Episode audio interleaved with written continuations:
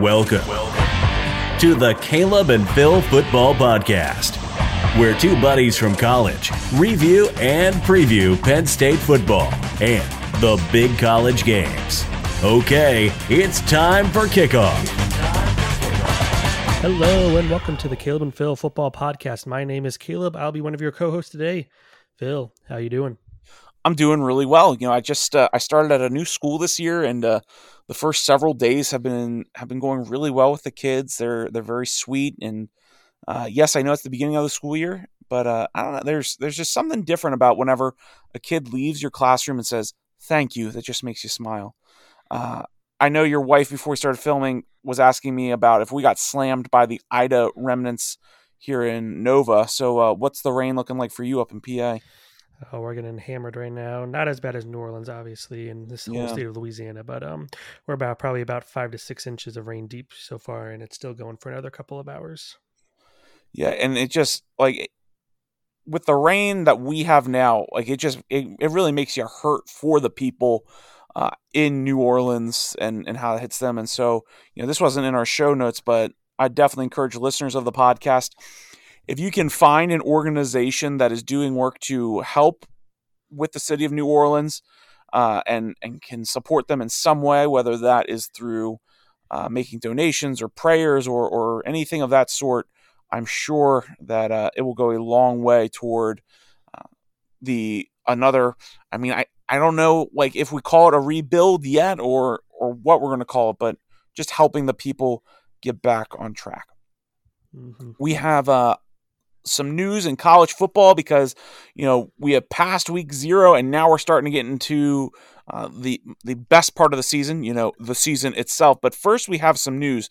The first one is uh, actually a high school story though, and this story, I mean, Caleb, the more and more I read about it, the more I just like scratch my head and wonder how on earth did this happen. Do you want to give the rundown of this Bishop Sycamore High School story? Yeah, so on Sunday afternoon here on ESPN, they played some high school football games over the weekend, and one of them was IMG Academy versus Bishop Sycamore. IMG Academy, if you're not familiar, is probably one of the two or three biggest high school football schools mm-hmm. in in the country. They rec- they have tons of recruits that I think they have nine in the top 300 this year. They have 10 more in the top 300 next year for recruiting. So they're basically the equivalent of a of a college football team. And schools, I guess, don't really want to play them because they don't want to get blown out 58 to nothing like Bishop Sycamore did. So as ESPN is producing this game, you know, as they're commentating on this game, they're like, man, there's some really sketchy things going on here. We've never heard of Bishop Sycamore. They didn't really give us a good roster of players. They claim they have these D1 recruits, but we're not finding anything to verify any of this. And they look into it, and it turns out this this school may not really exist. If it does, it's a charter school. They Mhm. played, like I said, this game was on Sunday on ESPN. They played a team from Pennsylvania on Friday, so they're putting player safety at risk. There's only about 30 players on the rosters, and they're playing both ways, so really putting the safety of these players at risk. Their head coach, who has since been fired, has a warrant out for his arrest. There's um apparently the Ohio State Athletic Interscholastic Athletic Association there. They don't um, they don't recognize Bishop Sycamore as a school. They claim to be part of the Texas uh, football conference, high school football conference down there. So there's a lot of fishy things going on, a lot of weird things going on, and hopefully all the players are safe down there playing two games in 48 hours. Yeah, I mean it's a physical sport, and and Caleb, last night I sent you a, a link to the Bishop Sycamore website, and you know, like I I say website kind of facetiously because there there really wasn't anything on there. There was like a blank homepage with a football player and nothing else. And then I just pulled up the website again, and I'm taken to a non-secure site where it says our site is coming soon, and saying that they're doing some quote unquote maintenance. Uh, like this is a mess, and I think the coach, like I think his warrant is based to like domestic violence or some other, you know, uh, some other case of something not good, or it might be fraud. And uh, let me see, what what's his name, Roy Johnson or something. Um, let's see. But it, it really is just a mess to think that this kind of stuff can happen and see that like how how does this not get better vetted? I know ESPN kind of blamed their talent management person, but mm-hmm. let's be honest, like you guys should have done a little better about that. Okay, so his charges are failing to appear uh to a hearing based off it. Is that what I'm seeing? I think that's what I'm seeing online. Yeah, so it's just a whole mess, and we'll see how it plays out, but definitely uh, not something I expected. Next, though, uh, we are going to go ahead and transition up to college football because we don't want to give uh, this negative story too too much attention. Uh, we want to look at Ohio State. They had a difficult decision because they have an embarrassment of riches whenever it comes to their recruiting pool.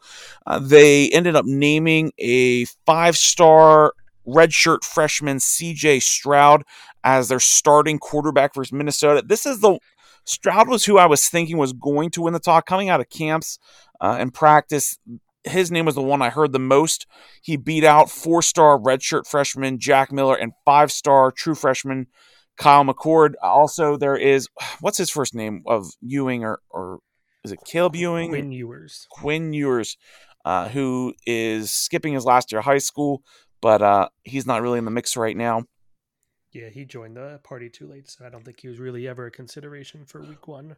That's kind of what I was thinking too. Uh, so Stroud's going to be getting the start and go ahead against Minnesota, but uh, definitely should be an exciting, explosive team to watch, as much as it pains me to say. Yeah, for sure. And um, uh, we'll get to our picks later, but he's already one of the five or six favorites for the Heisman Trophy. Yeah, he's a good dude. Next one, uh, Caleb. Do you remember this past season in the NFL, whenever the Broncos are having a hard time with the quarterback, and they looked at their assistant coach, like their offensive coordinator, playing quarterback or something like that? Yeah, I think he graduated from UCF or something and was just out of college, so he he could have played quarterback from them, but unfortunately the no fun league stepped in and said he couldn't do it. Yeah, so uh, in this case, the NCAA is going to allow something like that happen after uh, South Carolina goes through some injuries, some transfers, and and so on. They were stuck needing a quarterback, and so graduate assistant Zeb Noland, who has played for uh, North Dakota State and I forget the other school right now, but he will be stepping down from his graduate assistant role to be the starting quarterback for Beamer Ball in South Carolina. A very cool story to follow. Uh, I am I'm going to be very interested to see what kind of numbers he puts up. Um, he has a sixth year of eligibility. I think that's due to the COVID. Uh, to the COVID year, and so it's cool that he's getting the shot because he had kind of hung up his playing uh, days and to focus on coaching. But the dream's not over, Caleb. Yeah, good for him. You know, you get to go play in uh, maybe the best conference in college football, but I mean, it's probably not the best for South Carolina's chances to be a competitive team this year. Yeah, and I mean, like, let's be honest, South Carolina. I don't think they're going to sniff the top of their uh, of their division in the SEC. So, um, might as well try something. Central Michigan head coach Jim McElwain, they're going to have to figure something out because he's going to be missing the opener after appendicitis. You know, appendicitis is uh, is definitely crazy stuff whenever your body, you know, basically tries to poison you. And so uh, glad that he will be on the mend, but uh, definitely a sticky situation for Central Michigan as they uh, have to navigate, you know, who's going to be taking over what obviously they have a, a structure in place for who's going to be calling the plays, but it's just different whenever you don't have the head coach there uh, organizing it all as Central Michigan prepares to open up their season. Yeah, I think uh, they said the offensive coordinator is going to take over the head coaching duties for this week. Mm-hmm. And yeah, Jim McElwain, former Florida head coach, uh, didn't have too much success there. So yeah, prayers up for him and his family. Um, usually appendicitis, though, isn't too bad of a surgery, and hopefully he'll be able to recover quickly. Yeah. I still have my appendix. Do you, Caleb? I do. And don't doctors say they don't know why you need your appendix? So that's like a thing that they can easily remove without, you know, much change to your bodily mm-hmm. function. So it's a weird, weird organ down there. Yeah. I'm like, I always wonder that too. Cause like I have, you know, I had a friend recently who had to get his gallbladder removed. I'm like, oh, is that like the appendix? Like, can you just like take that out? Like, what else can be taken? It, I don't know. Like, your kidneys, you know, you only need one of them to work. It's just it's weird to me. So the human mm-hmm. body for you. And that's why we do a college football podcast, not a human body podcast.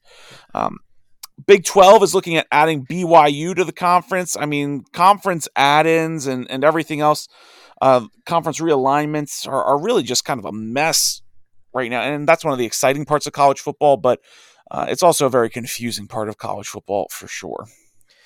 Yeah, if um, the Big 12 decides to expand to get back, you know, to 12, 10, 12, or 14 teams outside of the AAC conference, BYU is probably the best team that you can add for football uh, history there.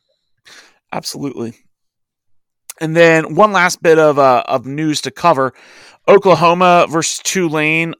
Obviously, we mentioned it at the top of the show with Hurricane Ida coming in and slamming the Gulf Coast, specifically Louisiana. They are not going to be playing their game at Tulane in New Orleans this week. Uh, possibility the game will be moved to Norman or canceled. As of right now, we're recording at 7:46 p.m. on Wednesday. Uh, I have not heard anything, Caleb. I don't know if you saw something, uh, but you know it's it's still in limbo as far as I'm aware. No, I have not heard any updates to this since I put it in the show notes over the weekend.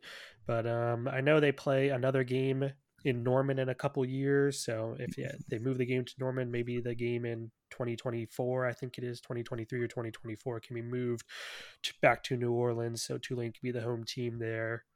Yeah. And then but I think Oklahoma has other things to worry about in the future with switching conferences, so they might not be too worried about that at the moment.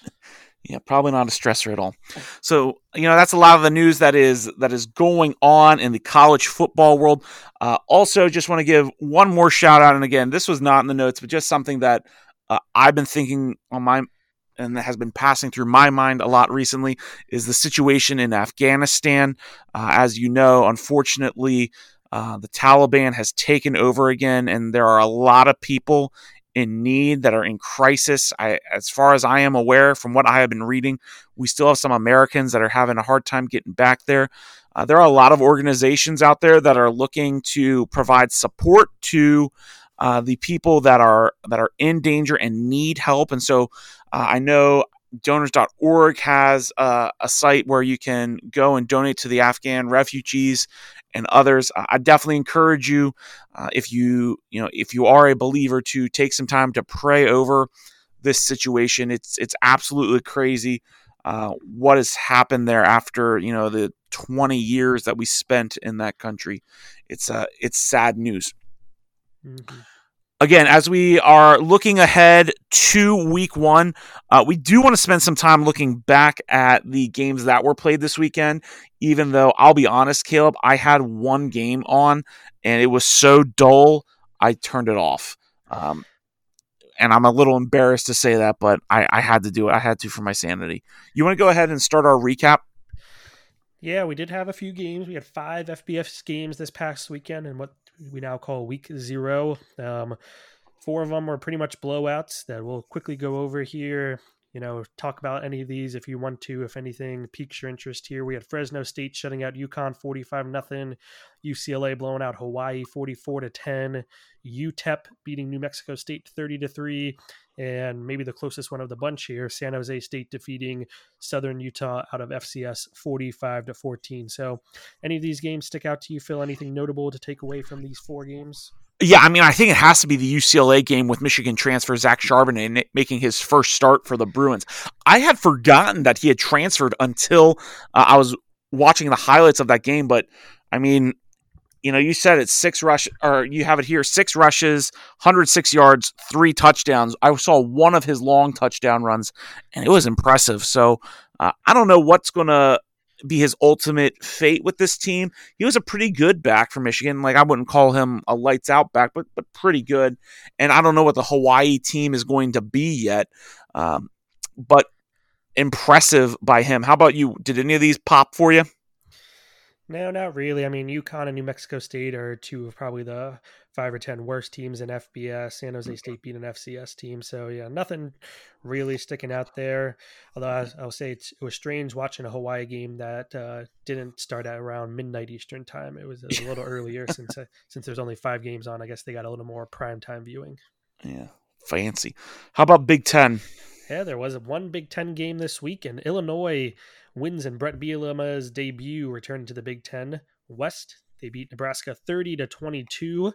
the game started with a safety after uh, the Nebraska punt returner kind of slipped as he was falling backwards into the end zone, tried to throw the ball out of the end zone, got a penalty, and so the first points of the season. I think this was the first game, uh, the first one that started by time. So the first points of the season were safety. Kudos to you if you called that. Illinois had to bring in their backup quarterback as Brandon Peters got injured. So this was a Rutgers transfer, Artur Sitkowski. He had himself a game 12 for 15, 124 yards, and two touchdowns, no interceptions. Adrian Martinez for Nebraska, who feels like he's been there forever at this point, mm-hmm. had a passing touchdown and a rushing touchdown. And this may be the final nail in the coffin for Scott Frost. What do you think? Yeah, I mean, first you brought up uh, Adrian Martinez, who like I feel like every year there's a quarterback like this.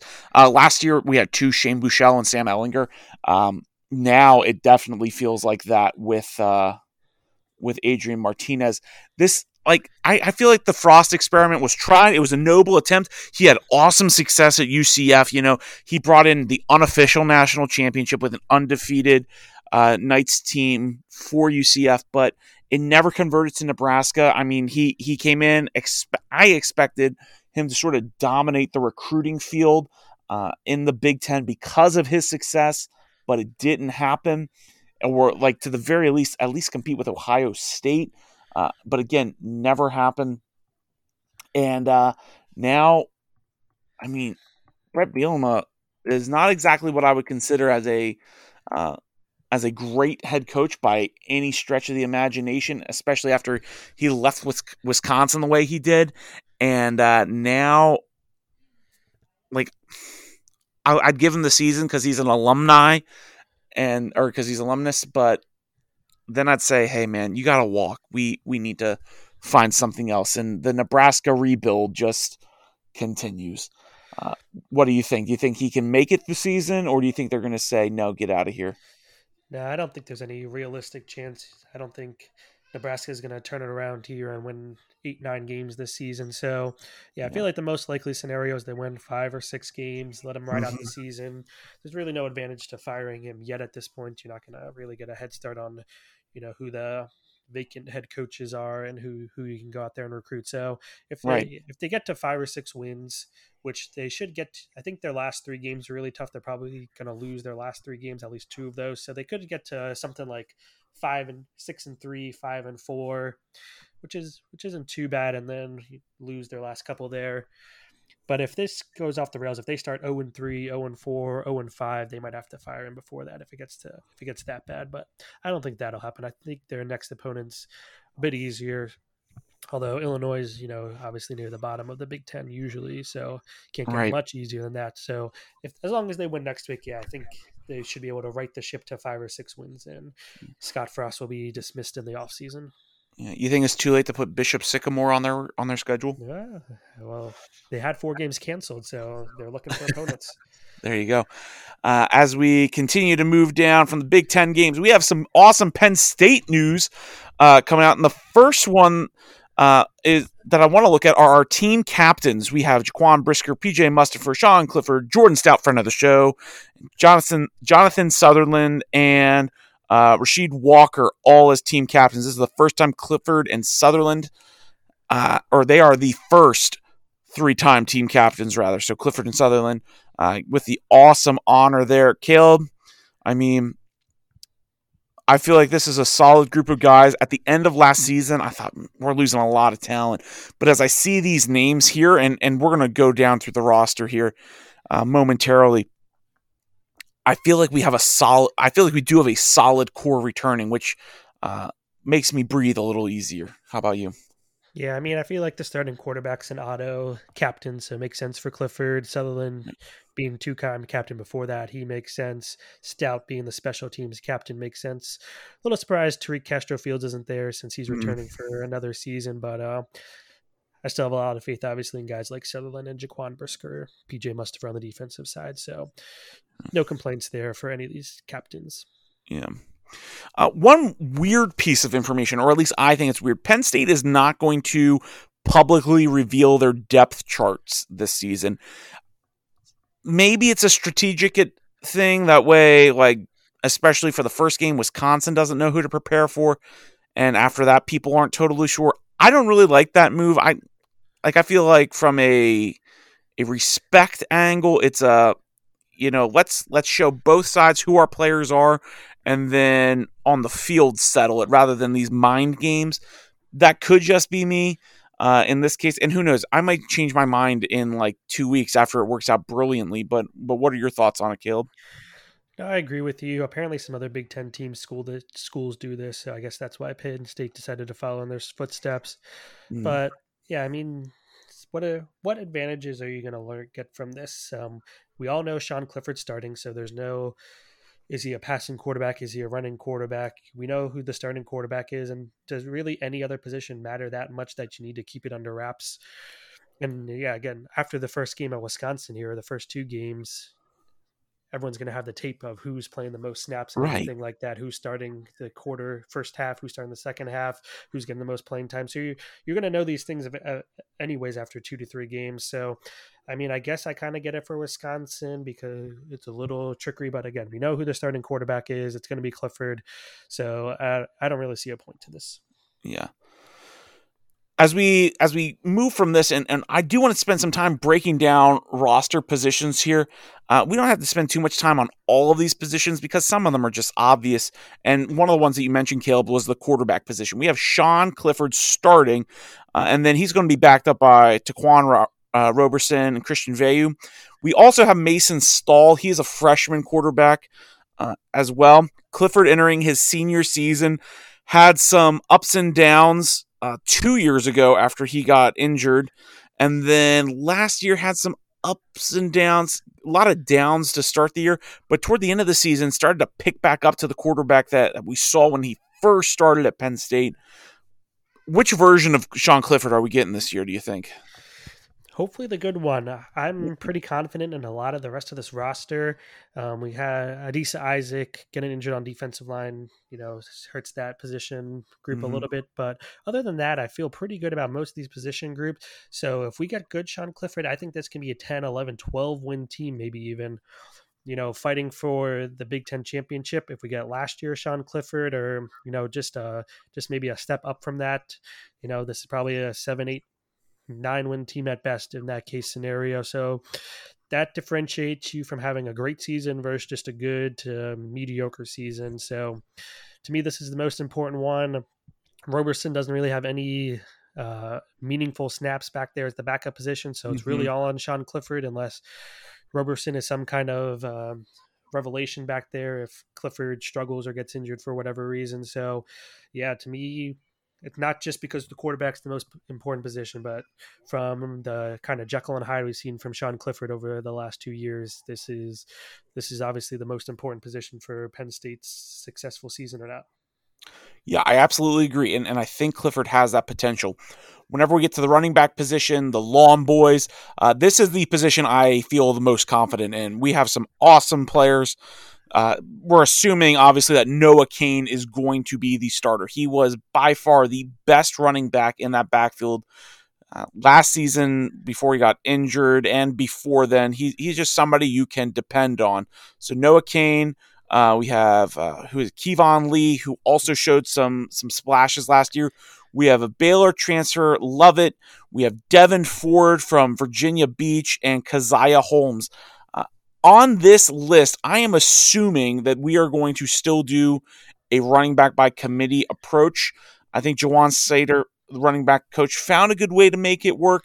Uh, I don't think it's going to be as heavily, uh, you know, on this down, this running back goes, this down, this running back goes. I think Noah Cain will still have the heavy load, but I'm not going to be surprised if, like, on third downs, he steps out and they put in somebody like Devyn Ford or, Keyvone Lee or, or somebody else just to give him a breather because Noah Cain, as good as he is, he has kind well, not kind of, he has had some injury issues. What are, how are you thinking uh, the offense is going to pr- approach this, Caleb? Yeah, I'm completely with you. Maybe maybe something like Noah Cain gets the first drive, Keyvone Lee the second drive, bring back Noah Cain on the third drive. Mm-hmm. Like you said, shuffle in some third down passing work for maybe someone like Devyn Ford, maybe Jordan Lovett, someone or someone is what like the goal line back or something like that. Mm-hmm. But yeah, it's going to be interesting. especially for someone like Caziah Holmes, who got so much work last year. And if no injuries occur, he might get barely any work this year. So is he going to be able to stay focused, stay patient, keep up that hard work and practice to be able to show that he deserves playing time this season and in the future, despite being now essentially fifth on the depth chart? Yeah. Another position as we move from from running back, and those are those are good points too. Uh, I want to look at wide receiver as well. This is a position that going into last season really concerned me, but I, I do feel like this is becoming another position of strength. We got Jahan Dotson and uh, Parker Washington as the unquestionable starters. These are these guys have the best hands on that team whenever it comes to catching passes. Uh, we're looking at Lambert Smith as the potential wide receiver three spot. I could see Cam Sullivan Brown slipping in there too, but I do think Lambert Smith uh, plays or has shown more flashes. I've heard his name more. And Daniel George Caleb, is this guy like 70 now? He he will be on the team, has a hard time catching passes. I am not a big Daniel George fan by any stretch of the imagination, but because of the amount of time he has spent on the team, he will probably see uh, some snaps as well. I'm hoping that this will be a season where he he figures out how to secure catches more frequently, and he has an awesome season. But uh, so far, he there's been a lot of times where uh, I've kind of like sunk in my head in, in frustration after a, an easy drop pass. Uh, definitely. I agree with most of what you said here. Uh, Parker Washington, obviously being last year's revelation as a freshman coming in and really solidifying that wide, wide receiver two spot. Mm-hmm. I like our tight ends. I think you, we can even throw out two running backs at times, so maybe we won't have won't, we won't be doing too many three wide receiver sets, right? If, especially if Lambert Smith or Sullivan Brown can't really latch on there as the third wide receiver. We already have said our doubts many times over about Daniel George. I'm sure he'll get in there sometimes, and maybe you know maybe I'll catch like three balls this year instead of the two we caught last year, whatever it was. But um, yeah, this is. I feel much better about wide wide receiver position going into this year than I did last year, and that's in main part uh, Parker Washington. Yeah, and, and so speaking, you brought up the the offensive play sets and and who's going to be coming out on what downs and stuff. We have a new offensive coordinator, so we're also going to have to see what kind of offense he runs here. And so I could also potentially see, and, and as we go down to tight end, I could see them throwing Brenton Strange and Theo Johnson out there, maybe put Johnson or Strange in the slot and, and the other one on the line. Uh, they are they are good players. I was really concerned after uh, Pat Freiermuth was leaving early and became a Pittsburgh Steeler. Uh, I was initially concerned about what was going to happen to that tight end position because you know Freiermuth went down with the injury. Very quickly, they showed that no, we're going to be just fine at that position. And, and so I am excited to see how they do. I'm not sure which one. I mean, obviously, I think Brenton Strange is going to get the start, but I'm not sure which one is going to have the larger impact at the tight end role. Um, still leaning towards Strange, but again, Theo Johnson, pretty uh, pretty exciting recruit. Whenever he committed, we'll see what happens there. Yeah, tight end position with unfortunate of uh, Pat Freiermuth going down and not being able to play most of the season last year. Mm-hmm. It's really opened up uh, more playing time for Brenton Strange and Theo Johnson, and they took advantage of it. And I think that's going to be really one of the blessings in disguise from last year's terrible start to the season. That these guys got more playing time, and now I think they're going to be even better this year. Starting offensive line is looking like uh, Walker. You know, we mentioned before team captain at left tackle uh, Miranda at center. We got Juice Scruggs at right guard. Caden Wallace there. We're I don't know if we're totally sure about left guard. We have Anthony Whigan, and we also have Harvard transfer Eric Wilson. Uh, looking like they're going to rotate. I wouldn't be surprised if one of those guys ends up securing the position. A name I want people to keep an eye or keep an ear open for is Juice Scruggs. Even last season, before he was starting, there was a, a, lot of positive talk about Juice Scruggs. There's a lot of positive talk about him even before then too, about being like a potential first round draft pick, and he hadn't even played yet. So keep an eye out for him. See how he does. I know I'm going to be paying close attention to him uh, as well, and and I'm looking forward to hopefully seeing a rebuilt, sturdy offensive line. That way, Clifford can get the time he needs to throw, and Cain can get the holes he needs to get some big runs going into this season.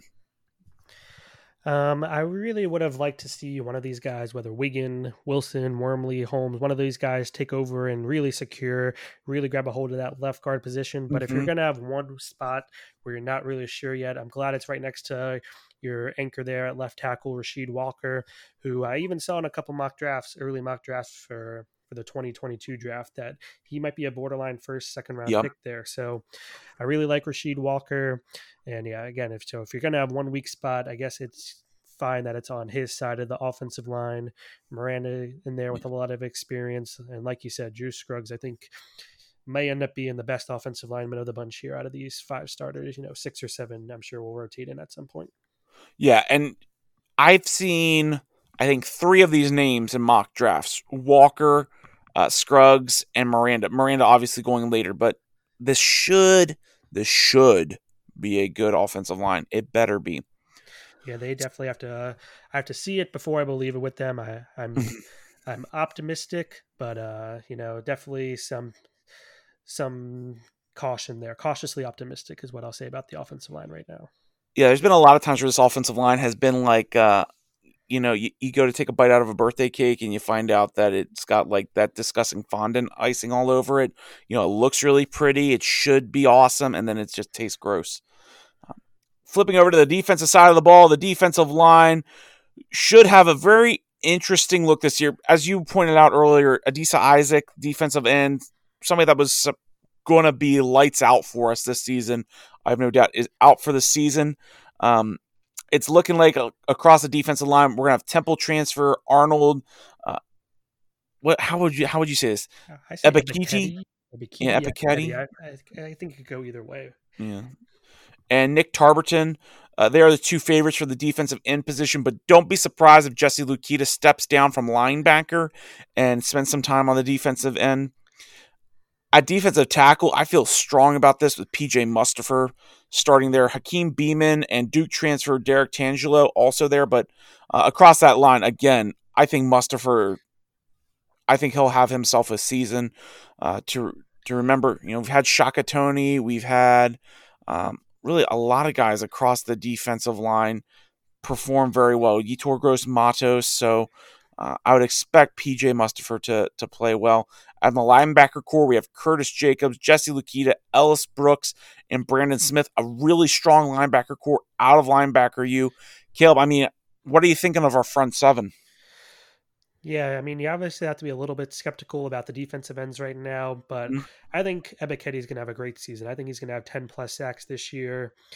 Tarburton, a little more unsure about, but I do like the, the interior of the defensive line with Mustipher, Beamon, I really liked last year bringing in a transfer, so an older presence there mm-hmm. in Tangelo. I think the interior of the defensive line, but um, we need those guys on the outside, obviously, to rush the passer. They're the guys that usually pack up, bring up the most sack numbers, and yeah, like you said, the linebackers are they have the talent there, especially Brandon Smith, the five star recruit. He mm-hmm. should be mm-hmm. the next great uh, Penn State linebacker. And if he can take that step, um, I feel pretty good about this front seven of the defense. Yeah, I would love to see a Dick Butkus Award winner uh, come out of this linebacker group. The ta- like you said, the talent is there. It is a strong group. Um, it is it is improved, I would say, from uh, last season. Although last season it was also really good. So yeah, I don't know. At the defensive back, this is which is weird for me. This is probably the position on the defense that I feel the most confident in mm-hmm. because our starters are Tariq Castro Fields coming back, taking advantage of the extra COVID year, and Joey Porter Jr. Joey Porter Jr. I I think is the best cornerback uh, on this team, and I think he has the potential to be the best cornerback in the Big Ten. He is a he is a good shutdown defensive back. Uh, I know we've got some good true fresh. We have a good true freshman in Kalen King. We got a South Carolina transfer, Johnny Dixon, and so I feel like this is a position of strength for us. And uh, and again, Joey Porter Jr. Keep your ears open for him. He is a good, good player. At the safety position, we have Jaquan Brisker and Ji'Ayir Brown uh, expecting to start. Jo- Jonathan Sutherland and then Keaton Ellis. Keep an eye out for them as well. Um, what do you think? Like here I am talking to the microphone about how excited I am about the defensive backs. Are you seeing this as a position of, of strength, or are you seeing this, uh, or are you seeing some holes here? No, I like the defensive back as well. Um, like we've said in the past, you need five, six, seven guys out there at sometimes now with all these spread offenses and everything like that, especially against the team like Ohio State. If you're going to stack up with their top wide receiver duo, you're going to need really good cornerbacks and safeties to cover all these guys. So it's great to have the the seasoned veteranness of Castro Fields coming back after he basically missed all of last season. Yeah, if Parker Washington was the revelation on offense, Porter Jr. was on defense, mm-hmm. and maybe not quite to the extent, but they're talking up Kalen King. K- yes, Kalen King, similarly to Joey Porter Jr. of last year. So I'm I'm really excited for him in, in the future. So if you know if we get an injury, if we maybe he'll line up as like the nickel cornerback to start. I'm guessing maybe Johnny Dixon will kind of be that the nickel corner to start yeah. off for now because he has more experience at, at the moment. Cool to see Jaquan Brisker and Ji'Ayir Brown both coming from Lackawanna College. They're both starters now here for Penn State, so that's cool to see. And the final note I have in here is Sutherland couldn't see time at linebacker, especially if Luketa's moving down to defensive end, that edge rusher position. Maybe we'll see more of Jonathan Sutherland, who is will again wear number zero this year. Pretty cool at some linebacker position. So he could help if you have a converted safety down there at linebacker, he should be able to help cover those those tight ends and running backs coming out of the backfield. Yeah, and and you know, I think you mentioned earlier your your thoughts on Sutherland a little bit. I st- like my ju- my jury is still out on him. Mm-hmm. I think that I've seen him miss a, a number of plays on special teams. Like he's he's he's fine on special teams, but I don't know if I'm sold on him yet, which is weird because he's a senior now, right? Or is he a junior? If he's the third year um, uh, captain, he's got to be at least a senior, probably maybe even a. Yeah, that's kind of what I was thinking too. So I don't know. Like I, I want to like the guy. I think he's a. Mm-hmm. Think he is a likable guy. I just, I don't know how I feel about the the talent and if that correlates at all. But yeah, again, I'm hoping Keaton prove me wrong. Gets more playing time over him right now, but hopefully Jonathan, yeah, like you said, prove me wrong, Jonathan Sutherland. Yeah, uh, he is a senior, so yep, you're right. Special teams, one of our favorite parts of the uh, of the team. Punter, new punter, Colgate transfer Barney Amor. I love that. Do you get it? Mm-hmm. Amor. I love it. He's probably going to be your starting punter or our starting punter. On the kicking side, we have Jordan Stout, friend of the show, and Jake Pinegar still splitting the kickoff du- or the kicking duties. Stout doing the kickoffs. Caleb, why hasn't Stout just won the kicking pos- position? Well, I'm hoping uh, now that we have a true punter here, I'm hoping Barney Amori wins that job. So it's mm-hmm. one less thing on Jordan Stout's plate. So now hopefully that means he can take over all the kicking duties unless Jordan Pinegar can prove that he is a more reliable kicker than he's shown over his yeah. tenure here. Well, and, and, that's what gets me is is Jordan Stout, front of the show, has pointed out many times that he is a reliable kicker, and he hasn't pointed out by speaking it, but by his actions, by going out there and making those kicks. Jake Pinegar, I feel like, has missed a lot of easy kicks, and so my thought is, if you can start Stout, just start him. So I, I don't know. Um, Chris Stoll is going to be the long snapper. Jordan Stout and Rafael Chica or Cheka are going to split the holding responsibilities. I don't know why we're splitting the holding responsibilities. Um, I like to keep it consistent, but you know I'm not a head coach, so take that for what it's worth. Devyn Ford being the return man, and Jahan Dotson for the punt returner. Again, smart moves there. Uh, I don't know, Caleb. The the only like I said, smart moves. You surprised Dotson's not returning kicks though? Um, I don't know. He was really good on the punt returns last year. They're the ones in practice. So maybe Devyn Ford they've seen as a better kick returner, or maybe mm-hmm. they don't want Dotson out there on those kick returns. Maybe that is just too much, too much risk for it, or something like that. Yeah, you know, throw out a running back who we think is a deeper position. I don't know. Yeah, and I'm wondering too if like Devyn Ford has a different acceleration that that is optimal for the kick returns or whatever. Because you know when when you're thinking about it, returning kicks and punts. Obviously, they're in the names, but it's different. Like if you play if you play Madden or the old NCAA football games, like the returning the ball, the ball is kicked basically the same way. You catch it the same way. but it's not in actuality. And so, you know, maybe Dotson has the the more sure hands on those punts, which are typically trickier to catch because you have the defense right there in front of you. Um, I don't know. I'm excited for this. I, I think special teams is a position of strength, and I think that if you want to win the tight, tough games, you have got to win. Uh, you got to win special teams, and and so them. Yeah, I think it's going to be a strong spot for us. Coaching wise, thankfully, we talked about it last season. Uh, I was very frustrated with the offensive coordinator that we had, Kirk Ciarrocca, and you know I felt bad because it was his first year, saying like I think this guy needs to go. But clearly, coaching staff for Penn State also felt that need, and so they called up their buddies from Texas, and they're bringing in Mike Yurcich as the new offensive coordinator. Caleb, I am excited because I'm thinking we're going to see some some things of the offense, maybe some more retro formations like the like the I formation and some others that I think will just give our, our offense an added layer of depth and help us in those short yardage situations where I think we typically have been struggling for the last two, three years. Mm-hmm. And good news is, I mean, it, I don't think it really matters. Is Yurcich will be on the sideline calling plays. He won't be up in the booth, up in the box calling plays. He'll be down on the sideline, which mm. it? I mean, it's a different perspective. I'm sure he has someone up there helping him, you know, talking down to him, giving him the information he needs. But it'll be yeah. good to see him on the sideline. I think.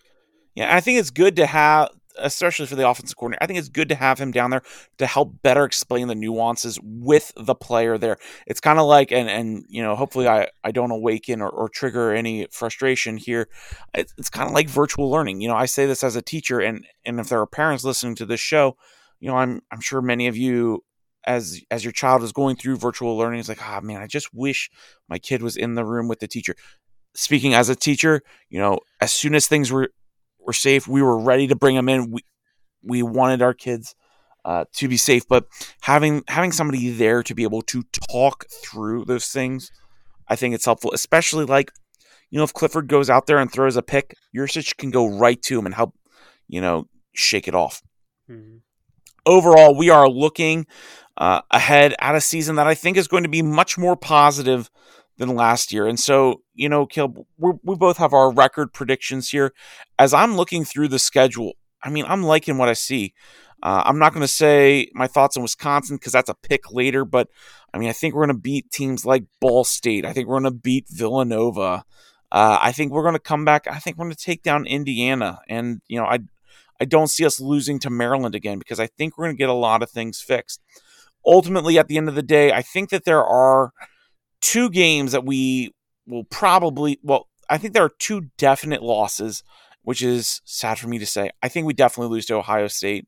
Mm-hmm. Um, frustrating, but who knows? Prove me wrong. Prove me wrong. And being at Iowa is tough.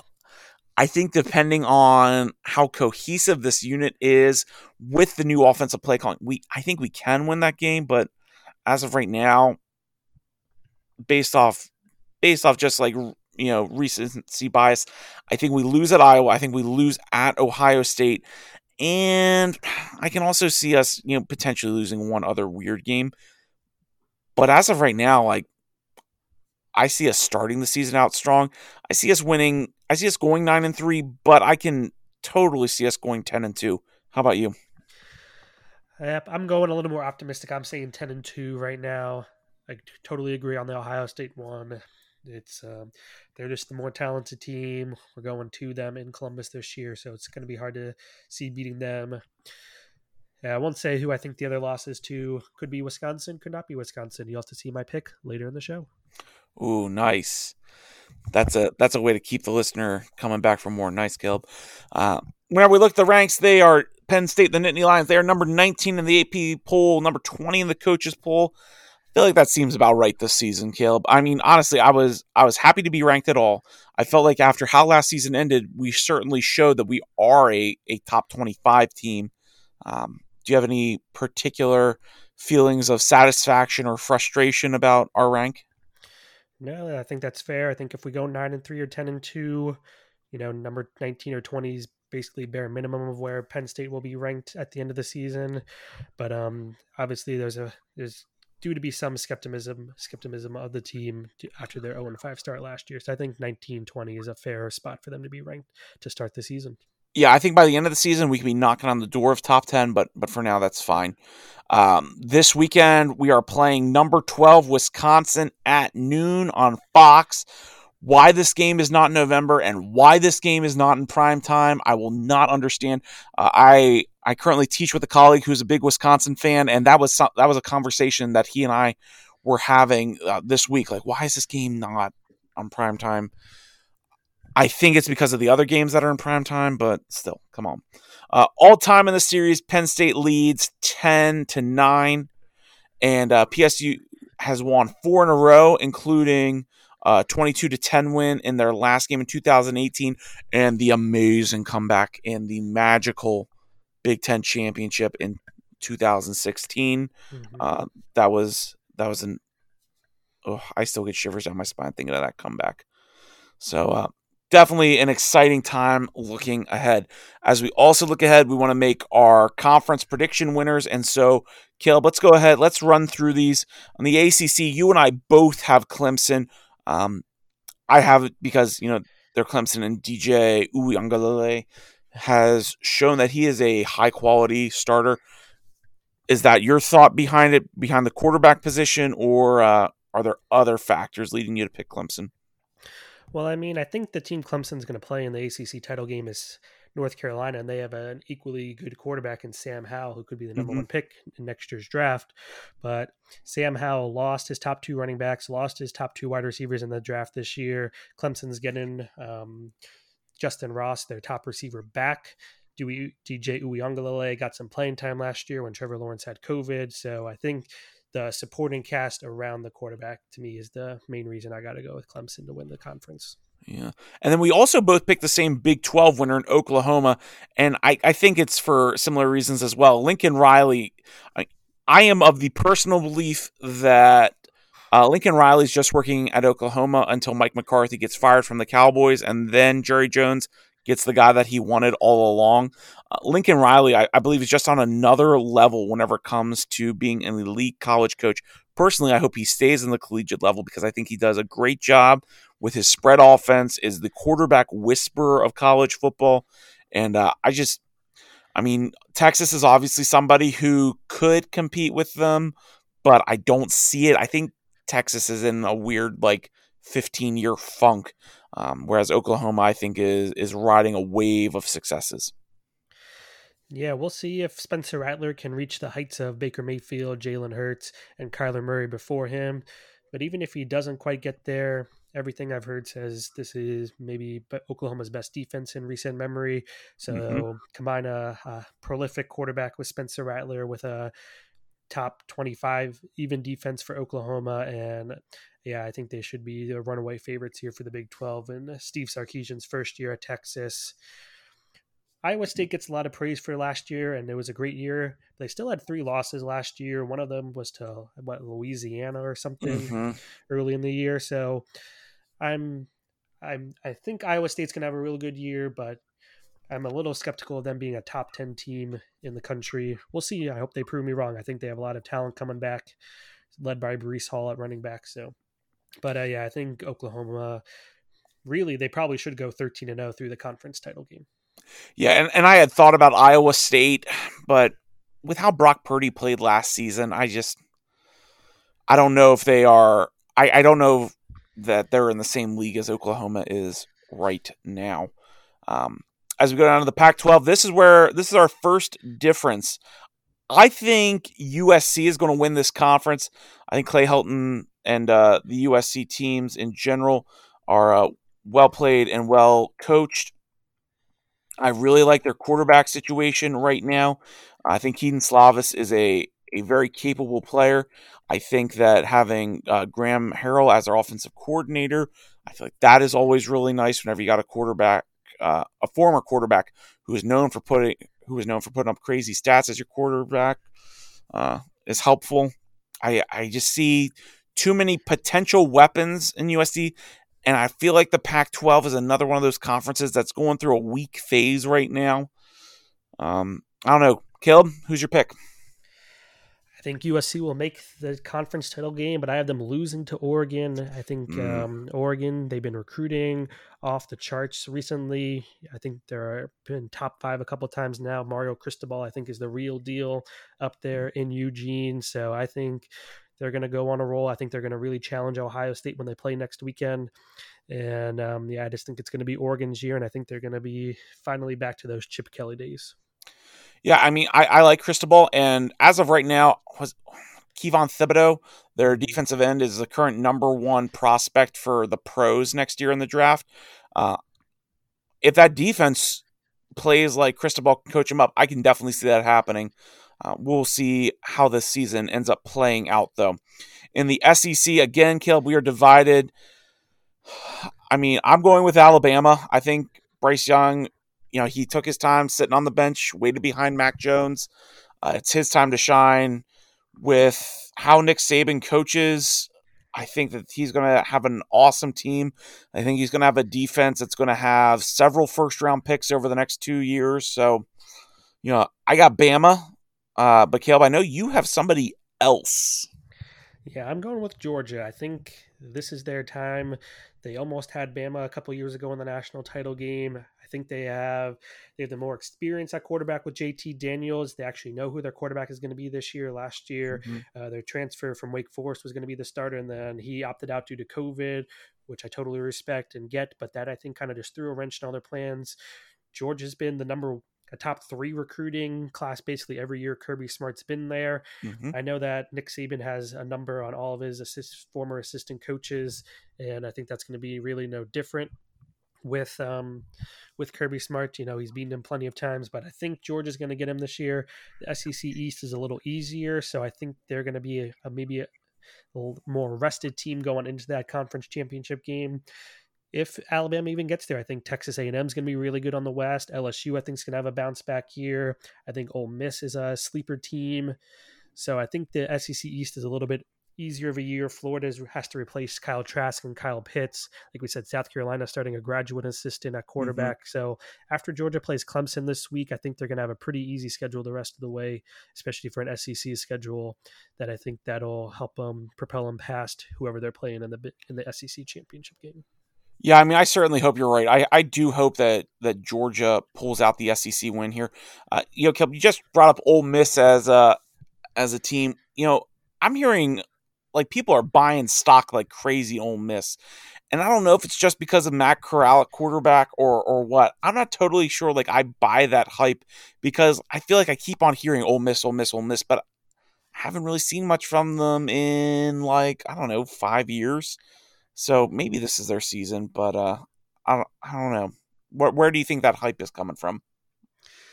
Yeah, I mean Matt Corral remember he put up like 375 yards passing and a bunch of rushing yards against Alabama last year. They had a they were going back and forth for a while, something like a 50, mm-hmm. 50 to 40 point game, something like that. So they're going to be able to score some points. It's whether their defense can stop someone like Bryce Young, stop Texas A&M's offense, LSU's offense, but um hopefully you know, hopefully they're.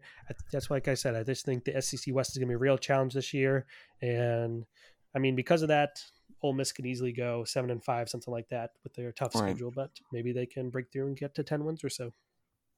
Yeah. And then our conference, the Big Ten, uh, we both have Ohio State winning this. Caleb, why you pick Ohio State? Um, yeah, I mean they just have the most talent. They got four four star better quarterbacks just dealing with it there. Um, challenging there for quarterbacks. So, uh, you know, whether or not CJ Stroud is Justin Fields good or not, I just think the rest of their team, they got great running backs, great receivers. They have two projected first round receivers. Mm-hmm. Um, their defense is good, it's going to be good as always. So whether or not CJ Stroud is good or not, I don't think really matters because they can just bring in Kyle McCord or someone else and probably not miss a beat. Yeah, and like you said, the, the depth of that roster is why I have them picked. And I think Ryan Day is a really good head coach. Um, as as again, as frustrating as it is to say, he uh, he does a good job coaching his boys, and uh, that team is looking dangerous.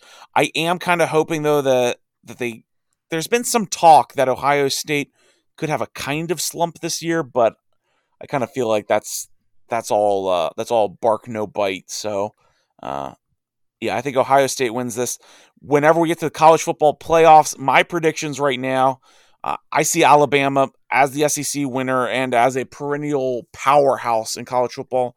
Uh, going back to the college football playoffs, I see Clemson there. Uh, I see Ohio State and I see Oklahoma uh, all going there. Who my national championship winner is right now, if I were to pick, I don't know if I necessarily could, um, because because of how many how many or how much talent left for the pros and just with how weird last season was like i feel like it would be really hard to to choose. I'd probably lean i'd probably lean honestly toward clemson which is Mm-hmm. a boring answer uh, or if not clemson i could see this being oklahoma season too. How about you caleb Yeah, I've got some same teams. I got Clemson, I got Oklahoma.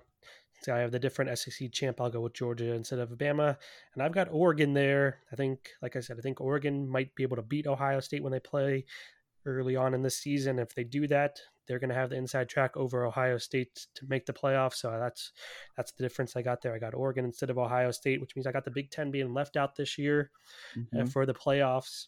And for the team, I think is going to win it all. I'm going to say Lincoln Riley does it with Spencer Rattler. They got the the experience at quarterback. I know DJ Uyunglele has got some experience there for Clemson, but um, yeah, I think I'll I'll go with Oklahoma to go 15 and 0 this year and win the win the playoff. Yeah, I mean that Oklahoma, I think is who I want to win. They're like my heart pick, but then you know, like the like boring pick would be Clemson. So I'm gonna be with you and, and hope that Oklahoma uh, brings us home. Let's go ahead and look at the Heisman Trophy. This is a, you know, some seasons I'm like, yes, they totally picked the right guy. Some seasons I get incredibly frustrated uh, by who they picked last season with DeVonta Smith, I felt like that was a pretty okay pick looking back on it, or or a good. It was obviously a great pick. He was an awesome athlete, but between him and some of the other athletes, there are other people that maybe could have gotten the nod.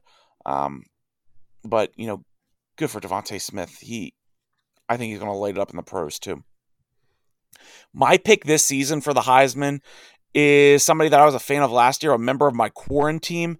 It is Spencer Rattler, but I have to be honest, I sat here for a while and was wrestling back and forth between Spencer Rattler and Sam Howell out of Caleb's quarantine, uh, North Carolina. I think Sam Howell's a really good quarterback.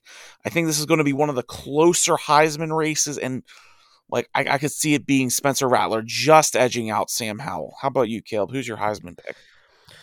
I'm going with Matt Corral out of Ole Miss. Um, we maybe he's getting too much hype now that um, he's not the out of left field pick that DeVonta Smith would have been at this time last year, or Joe Burrow would have been at this time two years ago. So it's been someone that's been kind of off the radar a little bit for the last two years. So maybe Matt Corral doesn't quite fit that bill, but he's not in the top five or six quarterbacks here. You know, he's not up there with the Spencer Rattler, Sam Howell, Dujier, Uyunglele, CJ Stroud, all these guys that are on the top teams. So I, th- I think if Matt Corral and Ole Miss can win 10 games or so this year, I think they're going to be putting up points left and right. He might be throwing and rushing for a combined 400 or more yards per game, scoring, you know, multiple touchdowns every game. I think um, Matt Corral can put up the numbers. It's whether or not his team is good enough for him to be in the conversation at the end. Right. Well, Caleb, that's all the news. That's all the coverage of uh, our predictions. And so I guess there's really only one thing left to do. Who you got? Who you got? Season three, baby. So start us off, Caleb, because we also we have a recap and we also have some new information this year. Yep, I won last season. You won the first season, so we are going for the tiebreaker here for season mm. three. Who will pull ahead two season victories to one? This year we are adding our underdog pick, and to classify that, they got to be at least a 10 point underdog by Vegas, you know, whatever you see on ESPN.com or whatever website you use. We're doing that this year. If you get it right, you get a point. If not, you don't. Basically, just like anything else. So it's not going to count against you, though, if you get this pick wrong. So, Phil, who are you going to go with? Yeah, so you know, let, let's first point out also the reason why we're doing this underdog pick is because some college game day show out there that I really like and I spend a lot of time on Saturday mornings watching has an underdog pick. and it always frustrates me that it's just oh this this team covers the spread and it'll be like a five point spread. And so, you know, Caleb and I in the offseason talked about like, let's actually, you know, go out there and let's make some bold predictions. And so uh, I'm excited about the underdog pick too. Spent a lot of time going back and forth and, and looking up and down the stat sheet. I looked at the UAB Jacksonville State game as an option uh, and, and picking uh, Jacksonville State as the winner there. But ultimately, I decided to be a homer and go with Temple because I couldn't believe they were a 14 and a half point underdog to Rutgers of all schools. I think that, you know, last season, I think Temple was like one and four, one and five or something. They had an off or they had they had a really bad year. But before that, they were pretty decent. I think they might have been like eight and five or uh, not eight and five, but well, no, eight and five maybe after the bowl or or something.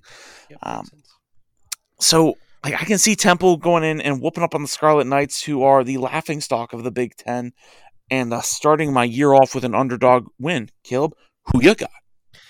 I'm going with South Dakota over Kansas. Kansas is a 15 and a half point favorite in this game. South Dakota, I know they were an FCS school, but they are a really good FCS school. They mm-hmm. were, I think they made it to the semifinals of the FCS playoffs last year. And Kansas, kind of like Rutgers, why should we have any belief in them? They're perennially one of the worst teams in FBS football. I know usually their one or two wins a year come from beating FCS schools, but South Dakota is a quality FCS opponent, so I can see South Dakota pulling off this upset. Yeah, and Kansas was also in the offseason a lot this uh, this year for some not uh, great reasons. Next game we got here, we have University of Texas Martin versus Western Kentucky at Western Kentucky. You may be asking, why are we picking Western Kentucky? And that must mean you are new to listening to the show. So let me explain it really quick. In college, we used to play NCAA football. We loved it. It was awesome. Dynasty mode. Can't wait for the next version. Caleb used to play as Western Kentucky, perennial, perennially one of the worst teams in college football for a long time. And Caleb would make him like a, made them like a 10 time national champion uh, or, or something like that. And over time, Western Kentucky has slowly become a halfway decent team. So we always pick them because they're like the unofficial team, whereas Penn State is like the official team of our podcast. University of Texas Martin played uh, in spring last season, went three and four. Western Kentucky did have a kind of down year at five and seven. I believe Tyrrell Pigrome was their starting quarterback last mm-hmm. year. Uh, but Caleb, in this matchup, who you got? Yeah, I'm going with Western Kentucky. UT Martin, I think, is an FCS school, so. Mm-hmm Western Kentucky should be able to handle this one. It's why they're a three touchdown favorite in this game. D'Angelo Moses, their defensive end, is back this year. He came back after a disappointing season last year, so I think he'll rack up a couple sacks this year and lead them to victory. Phil, who you got? I mean, you got Bailey Zappe, who was from what was what was the name Houston of the Baptist? Baptist? What was it? Houston Baptist. Yeah, Houston Baptist we really we really enjoyed following his story last year, uh, and so now that he's with Western Kentucky and the Hilltoppers, I think they're going to go and uh, start the season off one and zero oh and taking that W. All right, next up here, we got my quarantine from last year. in North Carolina ranked number 10 at Virginia Tech. This is a Friday night game. Virginia Tech is a five and a half point underdog. Uh, they lead the all time series 24 12 and six ties, although UNC won last year 56 45. Real high scoring game. Phil, who you got? Uh, my assistant principal is a big Hokies fan. He uh, he is diehard, and uh, I'm sure that like he would love to hear me say like, "Oh yeah, like I think Virginia Tech's going to win this game." Absolutely, you know, they have all these intangibles. But he doesn't listen to this podcast, as far as I'm aware. And uh, if he did, I'd have some awful news. I think UNC is going to wipe the floor with him. I can't believe this is only a five and a half point spread. I think Sam Howell's going to come in. I think they're going to work out the issues at running back because Mack Brown is a great coach. And uh, I mean, I see them winning this by at least 10. Who you got, Caleb? Yeah, I'm taking North Carolina as well. It's a good early test for them to see how their new offensive playmakers will stack up with Sam Howell there, playing a division rival there right away, playing an in conference game instead of playing a cupcake to start the season. Mm-hmm. So I think this is a good test for UNC early to see if they really are a top 10 team like the ranker, rankers say they are. Absolutely. Uh, then we head down to the next game. We got number 16 LSU as a three point favorite that's right, three point favorite at UCLA. This is the first ever time these teams are meeting. Caleb, who you got?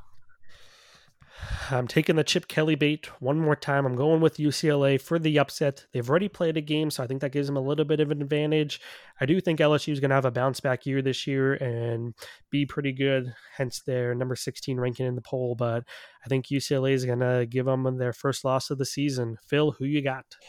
Yeah, I mean, I refuse to drink the Chip Kelly Kool Aid anymore. Uh, and I think this is going to be the LSU comeback tour. And I can't wait to hear Coach Orgeron saying to them, like, and so I picked LSU. Next up, we got number one, Alabama, 19 and a half point favorite playing against number 14, Miami, Florida. Alabama is 14 and 3 all time against Miami. The last meeting was in the 1993 Sugar Bowl. Alabama won 34 13. Phil, who you got? Yeah, this is a game where I wanted to pick an upset, but like I think the like people talk and talk about D'Eriq King, and I have even fallen in in previous seasons into his hype train, but I don't like I don't really think he's that great of a quarterback anymore. Like he he's I'd call him like a a little bit better than average quarterback. And so the 34 13 win in 1993, I could absolutely see being the score of this game, uh, but I think it could even be bigger than that. So I am picking Bama. Caleb, who you got? I'm going with Alabama as well. I'm going to go in the opposite direction. I think it's going to be much closer than the 19 and a half point spread. You got D'Eriq King. I know he's coming off an injury, I think, but um, I think he you got the experience at quarterback against Bryce Young in his first career start. Big time environment, big time game there against Miami, Florida. So I think it'll be a close game, maybe a 7 10 point spread instead of 19 and a half, but I still think Alabama wins this game. Mm-hmm. Next game, this is one I'm I'm very excited about. It's number 17 Indiana at number 18 Iowa. Iowa is a 3-point favorite and has also won the last 3 matchups. Caleb, who you got? Yeah, this was a really really tough one for me. I mm-hmm. know Iowa's tough to play at home, but Indiana's coming off a great year. They got Michael Penix Jr. back a quarterback this year. I think both these teams are going to have pretty good years. They're both ranked in the preseason. I think Indiana Indiana is for like the first time in a really long time. I'm going to go Indiana. I think they just have the better quarterback. I think Michael mm. Penix Jr. is going to be out. I think he could win Offensive Player of the Year in the Big Ten this year, and it'll start this this weekend when they beat Iowa. Phil, who you got? Yeah, like you said, it was it's tough to pick. I think that's why I'm so excited about it. Uh, I had initially expected Iowa to be the underdog because of what you said, Michael Penix Jr. Um, but and so and so like I I wasn't really sure where to go. Ultimately, because of how the home crowd is at Iowa, I think that can make the difference, which is not something I, I will frequently say about pro sports, but I will say about college. And, and I think Iowa's fans can help deliver them the, the victory, but it's going to be an awesome game, I think, either way. So I got Iowa. Next up, we got another top 25 matchup. Number 23, Louisiana at number 21, Texas. Texas is the eight point home favorite and has won both all time meetings back in 2000 and 2005. Phil, who you got? Good for Louisiana being ranked this week. I unfortunately don't think it will continue to next week. I got Texas winning this one easy. Who you got? I have Texas too, just because Steve Sarkisian's first game. I'm a little lower on both these teams. I don't know if I'd have either of these teams ranked at the moment. I don't mm-hmm. know really what Texas has shown you recently to prove that they should be a ranked team. And Louisiana had a great year last year, so I'm fine with them being ranked, but I think they're going to fall off a little bit this year. Yeah. And so, yeah, like I said, I think Texas will get this victory off, but I, I wouldn't be surprised if neither of these teams are ranked in a month or so. Yeah, I wouldn't be surprised if if they both are unranked at the end of the season. Although, like again, maybe Texas will do something crazy. Another game that Caleb, you and I are both excited for. This is a top five matchup. This is going to be awesome. It's going to be number five Georgia versus number three Clemson. Clemson, the three point favorite. Georgia leads the series all time. Get ready for this 42, 18, and 4. Wow, what a one sided uh, rivalry there or I guess it isn't even a rivalry. They aren't in the same conference. Georgia won last time they played in 2014, 45 to 21. Again, this is going to be an awesome game. Caleb, who you got? I'm going with Georgia. Um, I think they're the better team this year right now. These are two really good teams. Obviously, two teams I picked to make the playoff. The thing is, with their schedules, you know, Georgia being in the SEC East, Clemson being in the ACC, I don't know if this game really matters for each team, either mm-hmm. team. If they go on and win their remaining 12 games, including the conference championship game, they're obviously both going to be in the playoff anyways. Yep. So I, I like this game. I'm glad these two teams scheduled each other. Um, I hope that whoever loses this game, it doesn't hurt them if they, when it comes to playoff time or anything like that. But um, yeah, I'm going with Georgia in this one. I'm going. I think I think this game means more to Kirby Smart. I think he needs to win this game more than more than Dabo Sweeney does at Clemson. He's I think he's already up there. You know, he's got his national championship. So I'm going with Georgia in this one. Phil, who you got? Right. So like I know I know you like Georgia more from a talent perspective. I actually feel that way about Clemson uh, from their defense, and I think they're I think they have the better quarterback at the end of the day too. Mm-hmm. Um, but you know maybe JT Daniels will will surprise me. It's going to be an awesome game, but uh, at the end of the day, I have the boring pick, and I'm going with the favorite. I'm picking Clemson. All right, finally here, as always, number 19 Penn State at number 12 Wisconsin. Wisconsin a five and a half point favorite. This has gone up. It started out as four or four and a half. Mm-hmm. It's up to five and a half now. Wisconsin, they went four and three last year, kind of disappointing, just like Penn State. Their season was a little more impacted by COVID than Penn State's was. Phil, who you got? Yeah, I'm surprised that you know those numbers kept going, or that the numbers went up. Uh, frankly, because if you look at Wisconsin's quarterback Graham Mertz, there was a time where like I was I was you know injecting the Graham Mertz Kool Aid into like directly into my veins, but then he kind of fell apart and was very bleh. Uh, and so I don't really think like, and, and I'm looking at their roster right now. I just don't see as much hype about them as others do. And so like I got I got the I guess we'll call it the upset. Uh, you know, I got the upset win and I know I'm a Penn State fan, so it's probably like, "Oh, he's so biased," but it's also from a perspective of we've had Wisconsin's number in the past, uh, especially whenever they've been ranked ahead of us. I think we have more talent than them, so I have Penn State winning this game 27 to 17. So how do you like that for a turnaround? Caleb, who you got? Yep. I'm going with Penn State 2, close one, 23 to 20. I think people are giving Graham Mertz a pass. I think he had COVID last year. He dominated mm-hmm. that first game of the season. I think it was the Friday night game. It's the first game of the Big Ten season. Yeah. And then he struggled after that after getting COVID. So I can understand giving him a pass, but Wisconsin's apparently already having some off the field troubles. One of their running backs got kicked off the team, another one got suspended. Um, I know they have a good a high recruit coming in at running back, which they didn't really have last year to kind of finally replace Jonathan Taylor there. They are they're really good at obviously uh, producing running back talent. But um, like you said, it's an early game. It's a noon kickoff. Apparently, Wisconsin's known for showing up late, so throwing that it's an 11 a.m. local time kickoff. I don't think the student section is going to be there, you know, mm-hmm. for a good majority of the first quarter. So if Penn State, especially if they can get out to a lead early, I think they can hold hold off Wisconsin, hold off their rushing attack. If you can get out to lead earlier, they can't obviously run the ball as much. They're going to need to throw the ball a little more. And while Graham Mertz may be the best quarterback they've had since Russell Wilson, I don't think he's as talented as Russell Wilson. And I think uh, Penn State's going to pull off the upset. Yeah, no doubt about it. Now you have the game a little bit closer than I do. You have Penn State winning twenty three to twenty. Uh, mm-hmm. Either way, you know, I I do think we get off uh, on the right foot, and uh, we're both in lockstep on that. So go go us picking our picking our favorite team, I guess. yeah. Um, well, want to go ahead and take some time to thank the listeners for tuning in to the Caleb and Phil Football Podcast. Again, we're just a couple buddies from college who decided that instead of making our wives listen to us talk about college football all the time, we would just you know start a podcast and talk about it. So uh, we really appreciate you taking time and listening to our totally amateur thoughts and opinions on this. Uh, well, or at least my totally amateur thoughts and opinions. Caleb does a good job crunching numbers on this kind of stuff. But um, would love for you to connect with us on Twitter at CPFB Podcast. And if you listen to the show and you like what you hear, we would love for you to uh, consider giving us a positive rating in Apple Podcasts and share, you know, share us with your friends. We love talking college football, so feel free to reach out and, and chat with us. We'd love to chat with you. Caleb, any final words of wisdom before we sign off for the night? Go Penn State. We are